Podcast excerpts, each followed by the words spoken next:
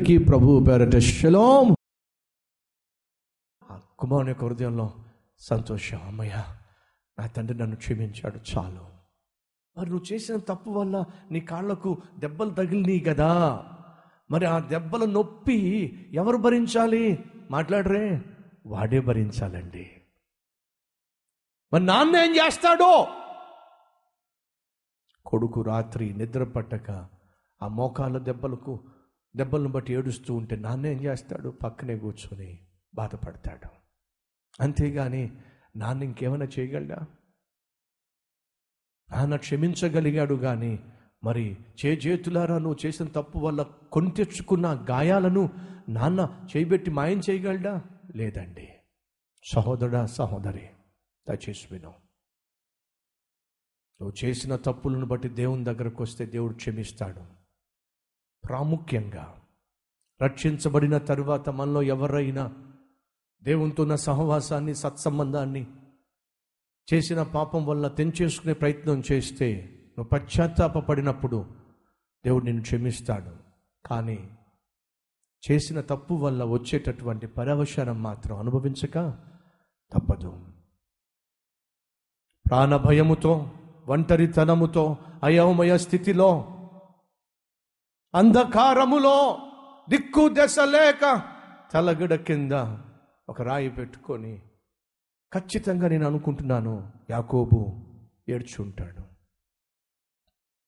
ఈ తప్పు వాస్తవంగా నేను చేయాలనుకోలేదు కానీ మా మమ్మీ ప్రోద్బలం వల్ల ఈ తప్పు చేశాను. ఆ రోజు సక్సెస్ఫుల్గా తప్పు చేశాను అనుకున్నాను కానీ ఈరోజు నేను చేసిన తప్పు నన్ను ఇలా ఒంటరిని చేస్తుందని అంధకారంలోనికి నెట్టేస్తుందని ఒంటరిగా ఉండిపోవాల్సి వస్తుందని ఇంటి నుంచి దూరంగా పారిపోవాల్సి వస్తుందని అయ్యో ఆ రోజు నేను ఊహించలేదే. ఎంత పొరపాటు చేశాను అని చెప్పి ఒంటరిగా ఆ తల ఆ రాయి మీద తలగడ తల పెట్టుకుని ఖచ్చితంగా యాకోబు ఏడ్చి ఉంటాడు. ఈరోజు ఎవరైనా ఉన్నారా? బ్రదర్ ఈరోజు ప్రాణభయంతో పరుగులు తీస్తున్నా. ఈరోజు ఒంటరితనంతో అల్లాడిపోతున్నా అయోమయంగా ఉన్న అంధకారంగా ఉన్న పరిస్థితులను చూసి చల్లడిల్లిపోతున్నా. నా పరిస్థితి ఏమిటి? నాలాంటి వాడి బ్రతుకేమిటి? నాలాంటి వాడిని దేవుడు ప్రేమిస్తాడా? నాలాంటి దే నాలాంటి దానిని దేవుడు కనుకరిస్తాడా? నాలాంటి గురి గమ్యము లేక ప్రతి విధమైన భయముతోనూ ఒంటరితనముతోనూ అంధకారముతోనూ నిండిపోయి నలిగిపోతున్న నాలాంటి వారిని దేవుడు కనికరిస్తాడా? ఒక రాయిని తన తలగడగా పెట్టుకొని ఏమిటి నా బ్రతికిలాగైపోయింది అని ఏడుస్తున్న యాకోబును దర్శించి యాకోబు యాకోబు ఏమిటి నాయన నేను నీకు దేవుడై ఉంటాను. నిన్ను నేను విడిచిపెట్టను. నిన్ను నేను ఆశీర్వదిస్తాను. నువ్వున్న ఈ స్థలం మొత్తం నీకే ఇచ్చేస్తాను. నన్ను నమ్ముకుంటావా? యాకోబు నమ్ముకుంటావా? ఎంత మంచివాడండి.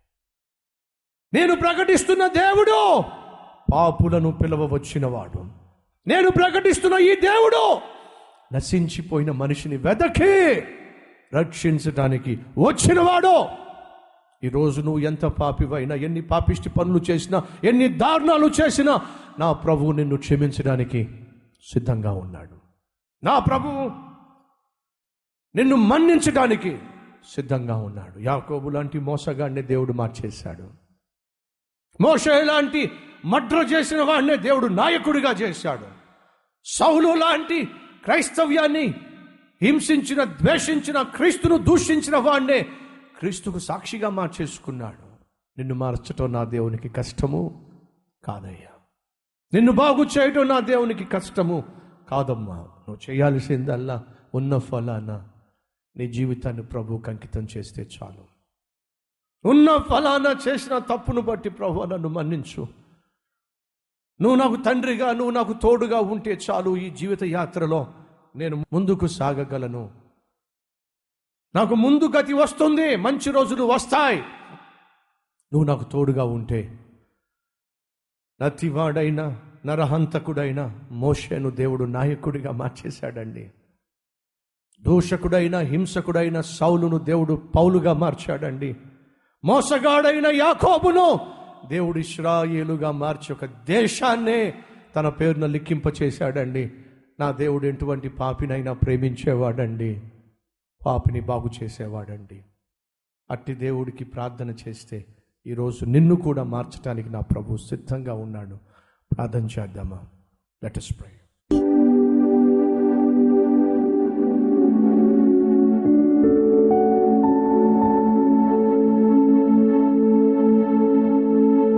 పరిశుద్ధుడవైన తండ్రి సూటిగా స్పష్టముగా మీరు మాతో మాట్లాడారు. ఆ రాత్రి యాకోబును దర్శించిన దేవుడవు. ఆ రాత్రి మోషేను దర్శించిన దేవుడవు. ఆ మధ్యాహ్నం సౌలును దర్శించిన దేవుడవు.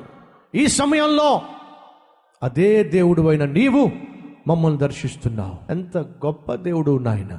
ఎత్తబడిన ఈ వాక్యము మా అందరి హృదయంలో ఫలించి నీకు అనుకూలముగా నిత్యము నీ ఆశీర్వాదములు అనుభవిస్తూ జీవించే భాగ్యం మాకివ్వమని యేసు నామం పేరట వేడుకుంటున్నాము తండ్రి. ఆమెన్.